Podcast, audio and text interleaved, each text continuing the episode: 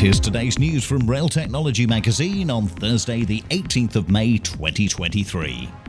LNER, Hitachi Rail, and Agility Trains have signed an industry leading relationship charter, which they hope will foster better collaboration between the three companies for the next three decades. If successful, LNER hope to roll out further agreements with existing suppliers and partners in the future. HS2 has revealed the first of 68 giant piers that will form the Tame Valley Viaduct on the new line. In a first for the UK, every major part of the 880 metre viaduct will be built off-site before being assembled.